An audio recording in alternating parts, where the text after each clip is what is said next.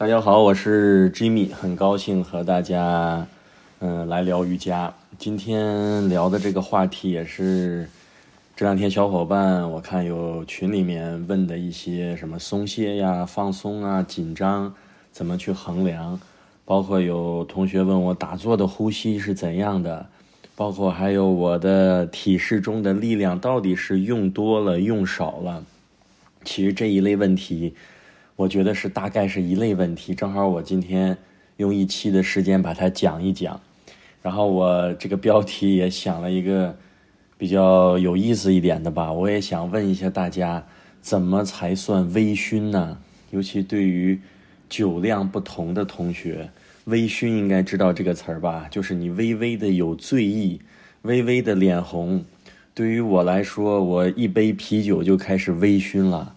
但有的人可能两斤的白酒，他才刚刚开始微醺，那这个答案是不是我说到这儿，如果你就明白的话，后面的十来分钟你就可以不听了，你就可以退出了。所以哪来的答案呢？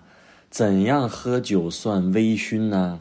那我再问你，如果你是一名司机驾驶员，怎样开车才算安全距离呢？就是你跟车，你和前车的距离。你怎么算安全距离呢？再说一个，怎样才算安全车速呢？是不是都是一类的问题啊？我只是把这个你问的松懈呀、紧张啊、放松啊、僵硬啊、用力啊，我套回到我们生活中的事儿，你是不是一下就豁然开朗了？也就这个问题的答案不在外面，还在你的里面。安全的车距、安全的车速，虽然在我们的交通法里、行规里面有一个大概的。一个估算酒驾有一个酒驾的标准，每百克呃酒精含量中有多少毫克的酒精含量？虽然那只是一个大概通用的标准，当这个标准其实套用在个体上，也就是它只能说对大部分人给一个标准，为了好去执法。但如果你真的放在个体上，其实有时候是有点不公平的。我小时候真见过。我认识的叔叔喝两斤白酒还能开车，那时候管的也不严。现在呢，你别你别说喝一口是不是你就算酒驾，但他真的就可以开。所以说这个只能说这种行为是有问题的，肯定是极其危险的。但是就用这道题来问大家，怎么才算微醺呢？是不是你就找到答案了？所以说。如何判断自己的状态现在是放松，还是掉到了松懈昏沉里面？我还是过于紧张，掉到了僵硬和这种执着和过分的紧张这里面？那还需要自己不断的千百次的培养觉察。就回到前几天公众号说的，觉察才是成长的开始，就是不断的培养这种觉察力、觉知力，不断的反复的。去参透、去感受、去悟这个东西，所以我觉得这个问题的答案，每个小伙伴都需要自己去通过一遍、千百次、千万遍的实践来感受，到底怎样能够放松的练习，到底怎样能在生活中放松的游走，对待工作、事业等等方面，它都有一个放松的一个比较平衡、中立的状态。再回到具体的练习上面说两个，一个是呼吸，一个是力量。呼吸也一样。那我们打坐的时候或者练体式的时候，呼吸究竟是怎样啊？实际我说的也更多的是自然的呼吸，因为这个没有答案。你的自然呼吸和别人的自然呼吸也是不太一样的。非要给他一个标准，哎，我就想听一个确定的，不要跟我说这些。呃，玄之又玄，没有确定的。那我给你一个确定的答案，那就是用多少吸多少，跟车加油一样，你用多少油加多少油。你不用每次把油箱都加满，车就笨笨的，有点重。那你油不够了，跑两步又去加油，那你是不是你的效率就变低了？就是以这样的方式去理解，那打坐的呼吸，那肯定是稍微少一点啊，因为你是静态。你流动的练习呼吸就会多一点，那就是动态。可能体式更难的时候，你更需要多，但是一定要警醒自己在呼吸上，不要刻意的去用你的主观思维去匹配你的呼吸。也就是你认为我开始大脑有个想法，我的大脑来强迫身体，我多闷一口气吧。可能我这个体是需要呼吸的支撑，呼吸的这种去完成它，这个是比较反对的。但是你自己的身体的匹配，用多少吸多少，依然去感受，没有标准答案。再回归到力量也是一样的，力量的使用和呼吸，我用一句老话，大家就能够明白：杀敌一千，自损八百。你猛地闷一口大气，你觉得我需要呼吸了，我多吸点，为了后面的练习做准备。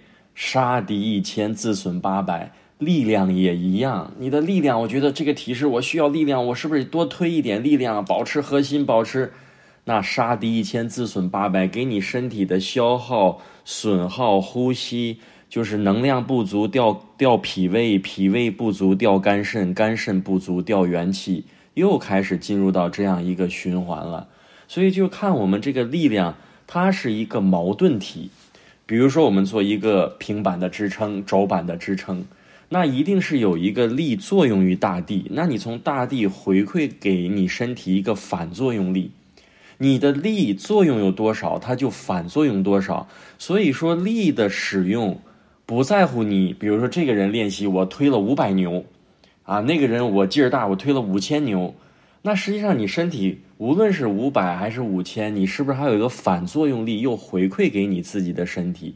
所以在力量的使用和呼吸的使用上，你把自己抽离出来去看，它是一个矛盾的统一体，你就不纠结了。也就是它二者之间是一个矛盾的统一体，也就是在两个都存在作用与反作用，消灭它这种二元合力为零的时候，那你的力就用的比较好。又回到刚才像说呼吸一样，用多少吸多少，那力量也一样，用多少吸多少，绝对不是越有力你就越要不断的去使力，擅长什么就用什么。你就会掉到执着里面，就是如果你是个锤子，你看谁都像钉子。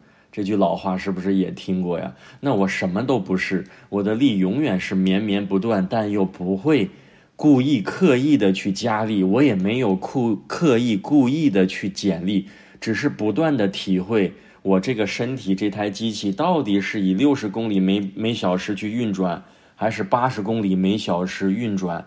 是最适合你的身体的机能的，所以说滋养还是消耗，这个答案是不是也有了？同样的练习给他是滋养，给你就是消耗；同样的练习给他和给你那是完全不一样的身体感受。所以在这个矛盾体里面去找答案，而不是在矛盾体中的一个问题中找答案，就是我用多大的力，还是我做多大的放松，它俩本自一体。烦恼即菩提，是不是也是这个意思啊？烦恼菩提相对应的，菩提就是智慧。